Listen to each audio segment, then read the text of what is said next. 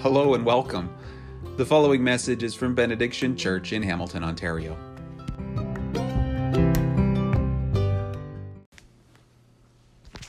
I had a vision, my friends. I had a vision when I had a vision over the summer that when when fall 2021 arrived, we would all be together uh, in a space like this and in our homes having dinner together, uh, you know, playing with each other's kids, hugging, playing, talking, laughing, crying, and uh, without masks and without social distancing. That, that was my vision. And I was so motivated and so excited by that vision. You know, all I have wanted all these months since the pandemic began was for us to have the freedom to be together without the cloud of COVID. And, uh, and, and I, I want to say really clearly, like, I don't love having to uh, you know, comply with restrictions about masks and social distancing and using one set of doors for washrooms uh, and, and one set of doors for entering and another set of doors for exiting. I don't love that. But I think it's important. And I think that doing so is a way of loving you, loving our neighbors, and keeping each other safe. And so, even though it's not what I love, it's, I, I think it's important to comply. And my vision was that we would no longer need to, to follow these sorts of like protocols and stuff. In fact, today, uh, September 12th, was supposed to be the relaunch. And, and we hopefully would fill this room and, and have let all kinds of people know that this is what's going on. And we would be so much better because we wouldn't have to worry about masks and social distancing. You see the picture? Well, it wasn't meant to be as uh, as as August you know came along, it, and we heard more and more about this fourth wave, and we heard more and more about the Delta variant. We just it just became more and more clear that uh, we're not there yet, and we may not be there for some time. Well, I'm I am um, working through it with my counselor.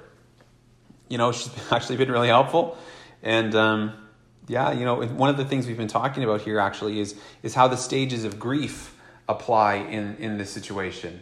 You know, you know how um, how the, you know this those five stages of grief. The first one is denial, and then there's anger, and then there's bargaining, and then there's depression, and then there is acceptance. And those are the five stages of grief. Well, one day while I was in the car, I was driving somewhere, and I had another vision which also relates to us as a church and where we kind of find ourselves. And in this vision, you and I, we are all together and we're on a school bus. And we're heading out somewhere uh, out west. Like, suppose we're going to, say, like Banff, Alberta, okay? Somebody, some, someplace far west. And all of us are together on this bus. And as we're going, and we're not in any city, we're on the highway in the middle of nowhere, and the wheels fall off the bus. And we are all fine, but the bus is stranded in the middle of nowhere. And it's like, now what? Now what are we going to do? And as it begins to sink in, we go through all the stages of grief together, grieving the trip that we're on. Because it begins with denial.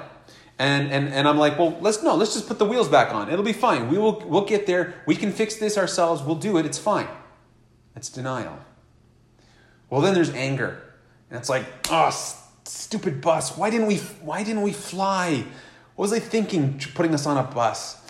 And, and there's anger. And then there's bargaining.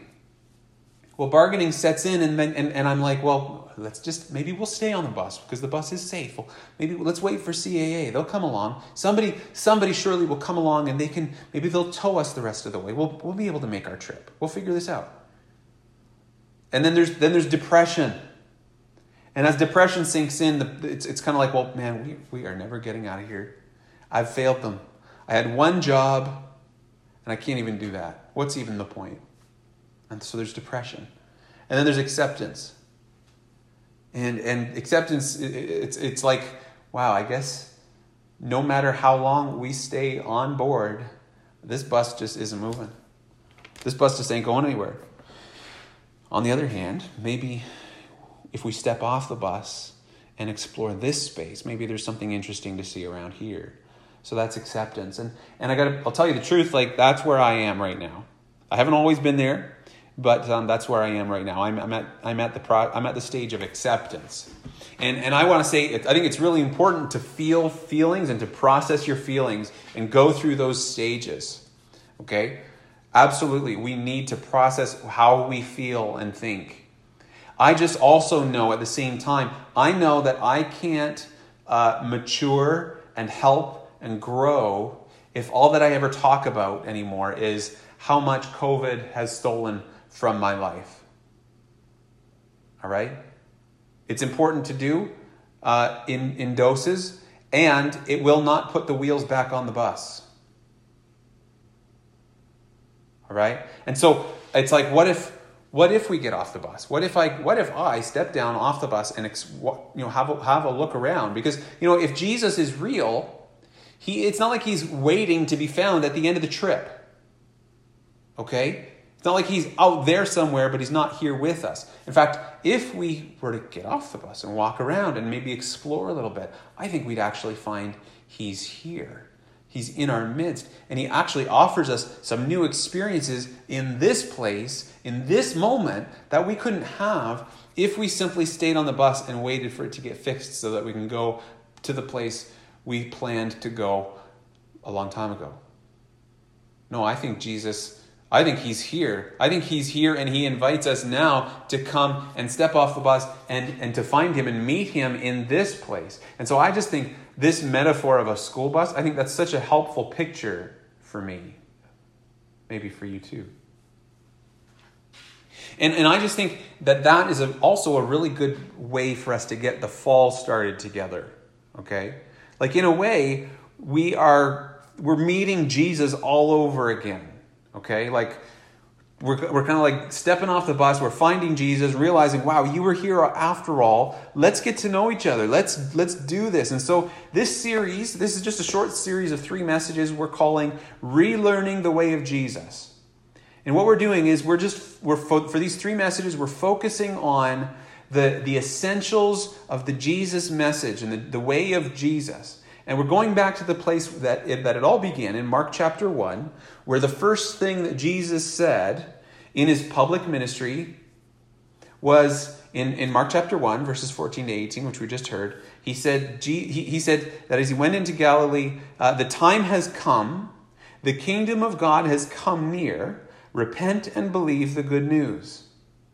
Verse 16 As Jesus walked beside the Sea of Galilee, he saw Simon and his brother Andrew casting a net into the lake, for they were fishermen. Verse 17 Come follow me, Jesus said, and I will send you out to fish for people. And at once they left their nets and followed him. Well, the, the message here that Jesus is, is, is apparently sharing is that, look, in light of the fact that the time has come, in light of the fact that the kingdom is at hand, there are three things that follow. Three things really matter, okay? So I want you to repent, I want you to believe the good news, and I want you to follow me.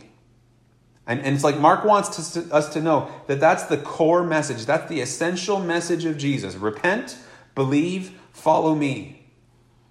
And today, as I want to, as we get us started, um, I want to focus on the second of those three things: believing, believing. And, and the question really is, believe what?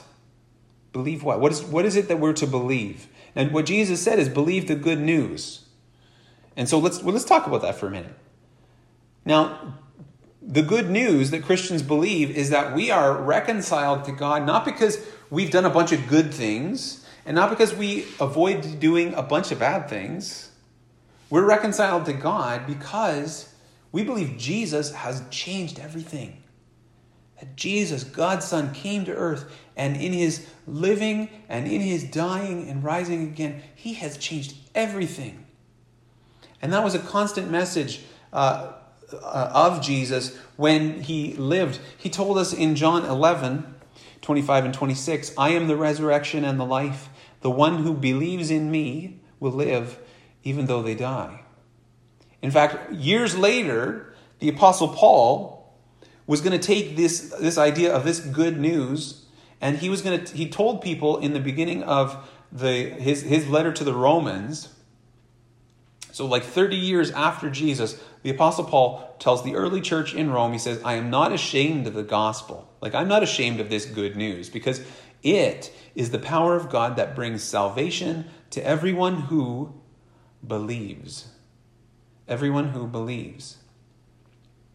Now, I don't know if you realize this, but at the, t- at the time that, that Jesus announced, uh, repent and believe the good news, the things that Paul talks about in, as being the gospel that he's not ashamed of, that brings salvation to everyone who believes, the things that Paul describes as the gospel, those things haven't happened yet.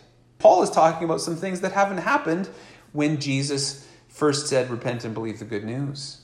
Does that make sense? Now we need to think about that. We need to think about that. We need to think about what is that good news? What are the what are the parts of that good news? In fact, I'm going to invite you to turn to your neighbor. Turn to your neighbor and I want you to have a quick chat. What are some things that are important for Christians to believe as part of that good news? Okay? What is one thing God wants his people to believe as part of the good news? Okay? Okay, so go ahead, take a minute, and then we'll, uh, we'll share these. In fact, I'll put them up on the chart. Ready? Go.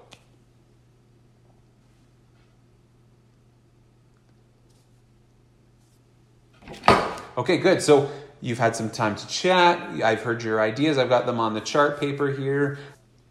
Lots of yeah, lots of true important ideas. God in three persons. Yeah, absolutely. Jesus is God. Um, that Jesus is uh, is fully uh, fully human. Uh, Jesus is God's Son. Uh, Jesus is coming back. Jesus was raised from the dead. Yeah, these are all true things. Absolutely right. Thank you. And you know, it's interesting. Nobody shared about the rapture. Nobody thought that the that baptism is is an essential part of the gospel. Nobody talked about the age of the earth. But these things, all these ideas are true and important and biblical. And you know, there's an there's a word for it when a person uh, believes these things. We call that orthodoxy. Orthodoxy. Now, if you've been with benediction any amount of time, you've probably heard us use the word orthodoxy before. It literally means right belief or believing what Jesus believes. And what's what's interesting is, as we've seen, is like Scripture doesn't exactly give us a list of all of the ideas and truths and doctrines that should be included in orthodoxy. Okay, there's no there's no list. Scripture doesn't tell us what those are, but it does show us. And I want to uh, see that by looking at a couple of key moments in the ministry of Jesus. Now, one happens near the beginning when he's interacting with some Pharisees. So, if you want to come with me to John chapter 5, we'll see this. We've got the Pharisees here treating Jesus like he's a heretic, like Jesus is a false teacher, like they're the ones who are more biblical than he is. And, and Jesus has an answer for them. So in John chapter 5, verse 34, he says, Okay, you guys, you sent to John, like John the Baptist, and he testified to the truth. That John, man, he was a lamp that burned and gave light, and you chose for a time to enjoy his light. Let's jump to 37. Uh, and the Father who sent me has, testi- has himself testified concerning me. But you've never heard his voice nor seen his form, nor does his word dwell in you, for you do not believe the one he sent. So you've heard from John, you've heard from the Father. Verse 39 You study the scriptures diligently because you think that in them you have eternal life. These are the very scriptures that testify about me, yet you refuse to come to have eternal life. Now, it's interesting. Like these Pharisees, they've got all this truth. They know all they know their Bibles inside and out. They've got almost like a surplus of truth. So in verse 33, they had the testimony of John the Baptist. John the Baptist taught them about Jesus. In verse 37, the Father himself testified about Jesus. And then, this, then they studied the scriptures. The scriptures testified about Jesus. And after all three of those sources, John and the Father and the scriptures, they still refuse him. They still refuse him. Now, imagine what it's like to be one of these Pharisees as well taught and well respected and dignified and sophisticated as you are. And here's Jesus, and he's saying, like, you guys think you know a lot, but God's word does not dwell in you. God's word does not dwell in you. Why not? Because you do not believe the one he has sent. And you know what this shows us is that there's actually there's a way to be quote biblical. I don't always love that word, you know, but there is a there's actually there's a way for us to be biblical that actually has nothing to do with the way of Jesus.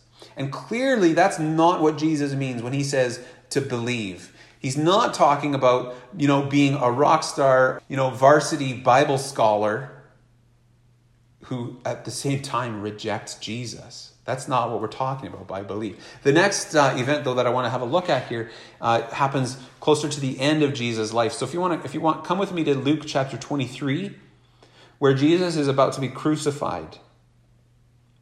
Okay? And in verse 33 of Luke chapter 23, we read about this thief. Uh, verse 33 When they came to the place called the skull, they crucified Jesus there along with the criminals. Some versions say the thieves. One on his right, the other on his left.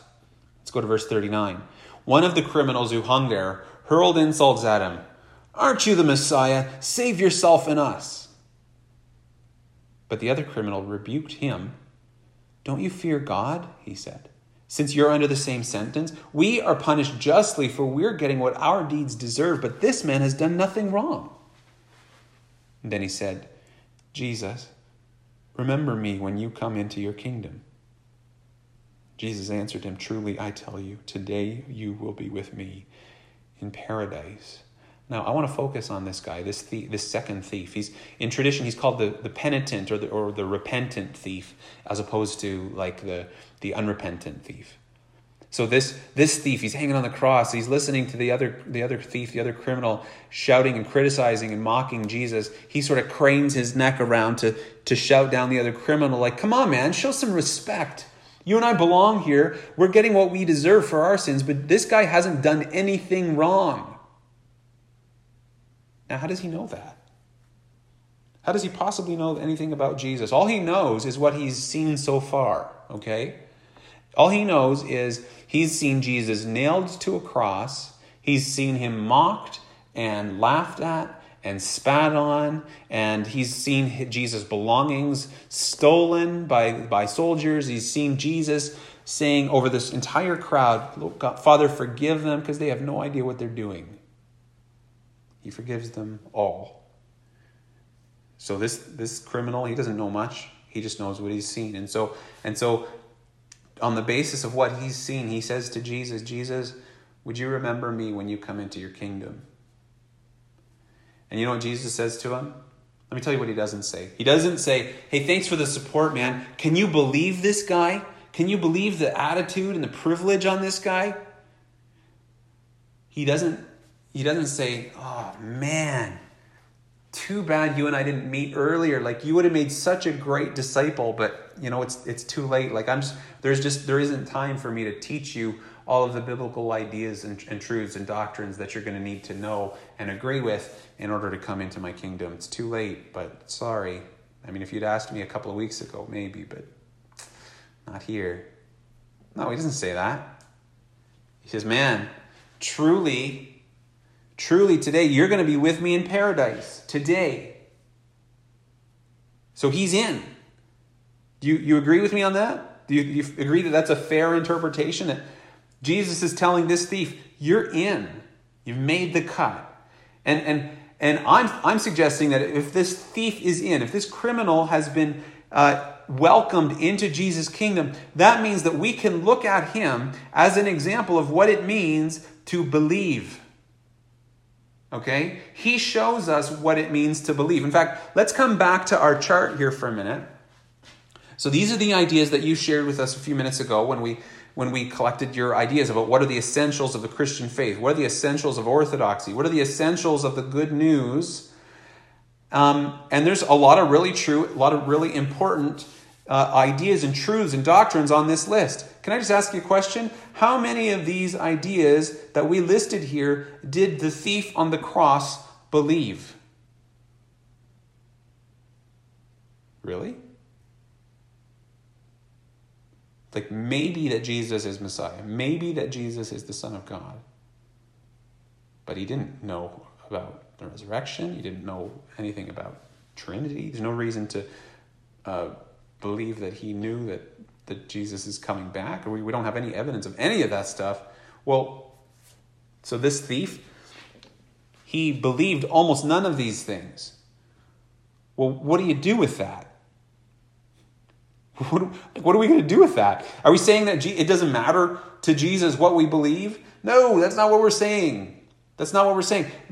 I actually think the thief shows us what believing in Jesus looks like because he gives us an example of what believing looks like. His example, I think it actually it's it's helpful. It corrects and it challenges some some assumptions that we might make in our culture about what believing looks like, about what what how faith and the Bible sort of overlap and intersect. Let me show you what I mean. I think that it's helpful to think of scripture as a mosaic. Now, I don't know if you know what a mosaic is, but here's a picture of one. A mosaic is a, is a large, you know, rich, multi-layered work of art, and it's usually made up of thousands of carefully placed little pieces of glass that fit together. And together, all of those pieces with each of their different color and shape, each of them work together to show us the big picture of this masterpiece, which in this case is Jesus. So all those pieces together combine to show us Jesus. And the thing about a mosaic is if you if you get close enough and spend all your time only focusing on one part of the mosaic or focusing on one or two little sections, uh, then all you see are the broken shards of, of maybe dark colored glass. All you see is those, and you actually miss the big picture. Now, I've been part of church long enough to know that there are people who think believe means we just need to get our doctrine right. Like, if we can just get more Bible into our heads, we will be fine. The assumption is we'll correct all the, all the liberal ideas and all the false ideas and all the worldly ideas. And once we've done that, whatever's left over has got to be the truth. And that's what we'll believe. And that's what we'll pass on to our kids. So we just need more Bible. That's the assumption. And so we end up camping out on one or two issues like baptism or hell or divorce or the role of women in church leadership or sexuality. For the, for the Pharisees, you know what the, you know what the one issue was? You know what the, you know what the, it was Sabbath. Sabbath. They got bent out of shape with how Jesus was uh, acting on the Sabbath, and that's what put him on the cross. But these things, whether we're, you know, we're dealing with them today or talking about the Pharisees, these are the things that are like fundamental. They're fundamental. You know what I'm saying? Now, I am a big fan of the Bible. But as far as we know, the thief hasn't read it. And if we assume that all that you and I need is more Bible, then you got to take seriously that here's this thief on the cross, and he enters the kingdom of, of God ahead of the Pharisees who knew the scriptures inside and out. And friends, that is why belief and Bible knowledge can't be the same thing. They can't possibly be the same thing. Belief and Bible knowledge. But there's and, and so and so the thief on the cross, he corrects that assumption. There's another important assumption that I think needs to be corrected and, and is corrected by this thief. And I'm not totally sure what to call this. But um, I observe that uh, among some, some parts of church culture, it's, it's almost believed that the Bible itself is the problem. It's like, it's like the Bible itself is, is what's wrong. And, and you know they would look at the fact that the bible has in some cases been the source of so much strife and so much hurt and division. And, and the assumption here is that we are better off without it. And now, let me be really clear. I think that every generation has to separate what's real in, in their faith and what is man made. Okay? Every generation has to uh, sort of um, deconstruct what is the truth and what is just human tradition. That is so important. I would even say this I so empathize with every desire to like undo the damage that's been done by fundamentalists and fundamentalism. I think that's important and valuable work. But this assumption that we are better off without the Bible isn't better than fundamentalism. Okay? If we if we want to find Jesus outside of the way that he's revealed himself in the mosaic, we are just we're just not going to find him. We're, that's just not going to work out the way that we hoped it would. You, you guys might be familiar with this um, with this author. His name is Joshua Harris. Okay, he's like one of the original celebrity pastors from the 1990s. Okay, he wrote a book uh, in the 90s called I Kissed Dating Goodbye. And the thing about Joshua Harris is, as a pastor and as an author, over the years, in the 90s and the early 2000s, he, he became aware that his work had been used to, um, to like prop up purity culture. Like it's been used to sort of hold women to an unfair, really sexist, patriarchal standard of, of dress and modesty and behavior. And that's not okay. Right? That's, that is not okay. And so in 2013, um, in 2013, Joshua Harris wrote a book called Humble Orthodoxy Holding the Truth Without Putting People Down. And when that wasn't enough, Joshua Harris apologized and he had his books pulled off the shelves. And when that wasn't enough, he retracted all of the things that he had said about, uh, about gender and about sexuality and about marriage. And he rebranded his teaching ministry as more um, inclusive, less traditional. When that wasn't enough, Joshua Harris uh, separated himself from a lot of his former friends and mentors and colleagues. And when that wasn't enough, Joshua Harris quit as a pastor. And then he ended his marriage. He moved to Canada. And recently he's announced that he's, he's not even a Christian anymore. He no longer identifies as a follower of Jesus. Now, let me be really clear. I don't know Joshua Harris personally. I, I am 100% sure his story isn't over. And I wish nothing but the best for Joshua Harris and the people who know him and for the people who've been hurt by him. But I've also seen enough to know that this assumption that we are better off without scripture or without theology or without denominations or without doctrinal conversations, that assumption that we're better off without these things, it's actually not bringing the freedom and the healing that we had hoped. Okay? To me, it's actually it's it's it's sad. It's maybe a bit ironic, but it's mostly sad and tragic that you've got you've got Pharisees on one hand who they can miss Jesus on account of how they handle the Bible. And on the other side, on account of not wanting to be Pharisees, on account of trying to find Jesus outside of Scripture, you've got these others who might miss Jesus too. And, and folks, I just want you to know neither of these is the believing that Jesus wants for us. You know, what I'm learning is that the way of Jesus is so like so simple. We you know, we make it so complicated, but it is so simple that this like nameless, untaught, dying, uh, guilty thief found the way of Jesus. And if we could ask the thief, "Hey, man, what do you what do you believe?" What does believing look like? You know what he's not going to do? He's not going to recite a creed for us, okay? He's not going to recite the creed. Not even like the 1689 London Baptist one, okay? He's not going to give us a creed. On the other side, on the other hand, he is not also going to say, I don't know what you're supposed to believe, but it doesn't matter. It doesn't matter. He's not going to say that. It seems to me if we could ask the thief, brother, what do you believe? What does it mean to believe? I think he's going to say, you know what, guys? I've known Jesus five minutes. I wish that I knew what you know. I just know this. After everything that I've seen, I trust him with everything that I am. I trust him with everything that I am. What do I believe? I believe him. I believe Jesus. And like that's it. That's what we mean by believing in Jesus. That's what we mean by orthodoxy. Let me say it this way Orthodoxy isn't mainly about what we believe, but how.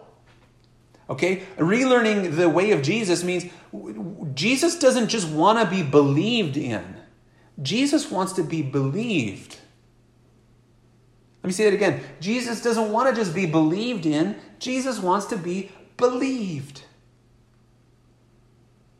And the way of Jesus is to come to the place where everything that you know about him, whether that's a lot or a little, everything that you know about him brings you to the conclusion I don't know. I don't know everything. I don't know every, I don't know as much as I wish I did.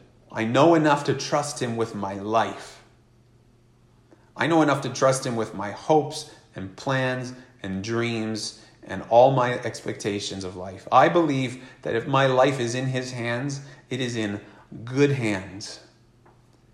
And you know what? No matter if it's like if it's pandemic time or if it's not, whatever the landscape, wherever we find ourselves, I so want that for us. And I think we want that for each other. We want that for each other. Not just and, and not just for us, but for our kids, for our neighbors. We want that for our city. We want that for the relationships we have with our, our neighbors and our coworkers. We want that for the nations. We, we long for people to come and to embrace the way of Jesus.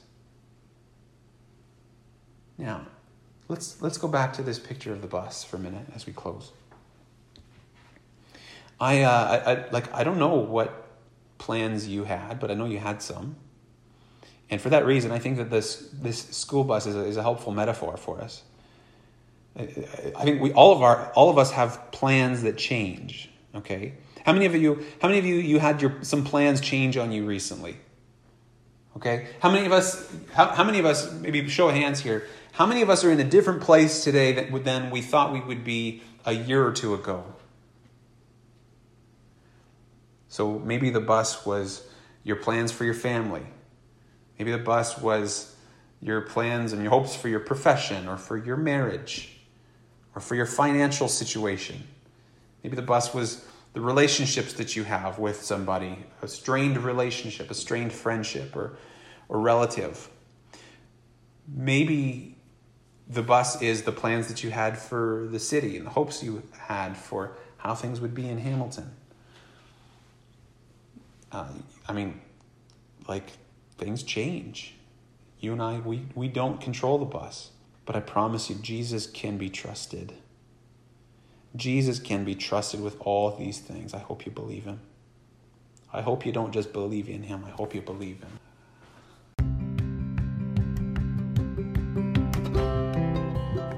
Thanks for listening to this message from Benediction Church in Hamilton, Ontario.